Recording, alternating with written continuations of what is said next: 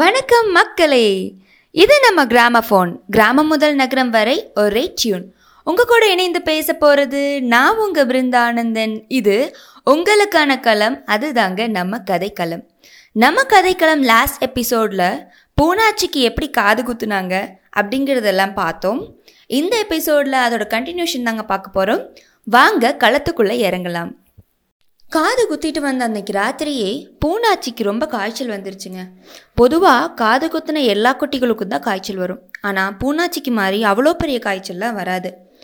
பூனாச்சியால் கண்ணை கூட முழிக்க முடியல. உடம்பு ஃபுல்லாக ஒரே வெப்பம். அதோட வாய்கள் எல்லாமே நம நமன்னு ஆயிடுச்சு. காய்ச்சலால் அதால் எந்திரிக்க கூட முடியல.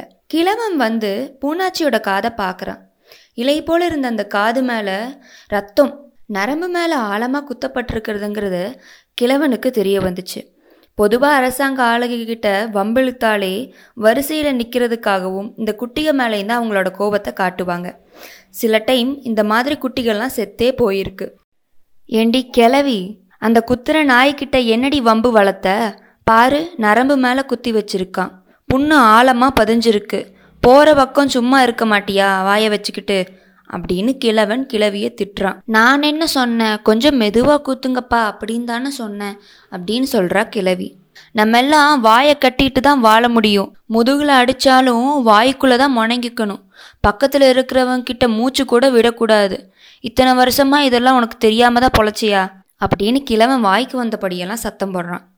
இதெல்லாம் தெரிஞ்சிருந்தா நீயே கூட்டிகிட்டு போய் குத்திட்டு வந்திருக்க வேண்டிதானே, பயந்துட்டு எதுக்கு கரெக்டு மேட்டில் போய் ஒழிஞ்சுக்கிட்ட அப்படின்னு கிழவன் கிழவி திட்டுறா. இப்படியே இவங்க ரெண்டு பேரும் மாற்றி மாற்றி சண்டை போட்டுக்கிட்டே இருந்தாங்க. கிழவி இவன் கூட சண்டை போட்டுக்கிட்டே போய் அவளுக்கு தெரிஞ்ச இலையை எடுத்துகிட்டு வந்து சாராமிக்கு பூனாச்சியோட காதில் வைக்கிறா.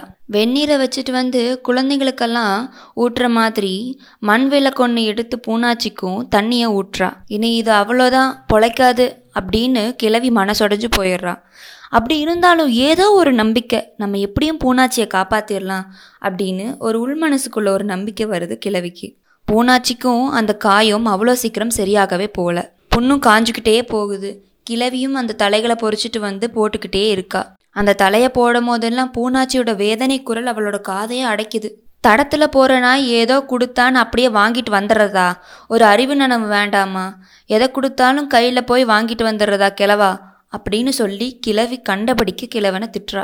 இப்படியே ஒரு மாதம் போச்சு. ஒரு மாதத்தில் பூனாச்சியோட காயங்களும் கொஞ்சம் கொஞ்சமாக ஆறிக்கிட்டே வந்துச்சு. இந்த ஒரு மாத காலத்தில் கிழவிக்கும் பூனாச்சிக்கும் இருக்கிற உறவு ரொம்ப அதிகமாயிருச்சு. கிழவி கூடவே சுற்றிட்டு இருந்தா பூனாச்சி. கிழவி வீடு பெருக்கும் போது, வாசல் வறுக்கும் போது, கரட்டு மேட்டுக்கு போகும்போது பூனாச்சியும் கூடவே போக்கிட்டே இருந்தா. அவள் சாப்பிடும் போதும் பின்னாடியே இருப்பா. அதான் உனக்கு இது வேண்டாம் அப்படின்னு சொல்லிட்டு கிழவி தேங்காய் புண்ணாக்கு எடுத்துகிட்டு வந்து வெந்நீரில் போட்டு கூழாக காய்ச்சி பூனாச்சிக்கு கொடுப்பா.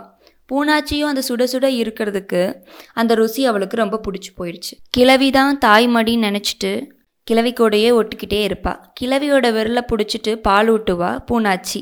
கிழவியும் சிரிச்சுக்கிட்டே கம்முன்னு விட்டுருவா. இந்த மாதிரி கிழவிக்கும் பூனாச்சிக்கும் இருக்கிற ரிலேஷன்ஷிப் ரொம்ப க்ளோஸ் ஆகிட்டு வந்துக்குச்சு. ஓகே மக்களே, நம்ம அடுத்த எபிசோடில் இன்னும் இவங்க என்னென்னலாம் பண்ணுறாங்கன்னு பார்க்கலாம். அதுவரை இணைந்திருங்கள். இது நம்ம கிராமஃபோன், கிராம முதல் நகரம் வரை ஒரே டியூன்.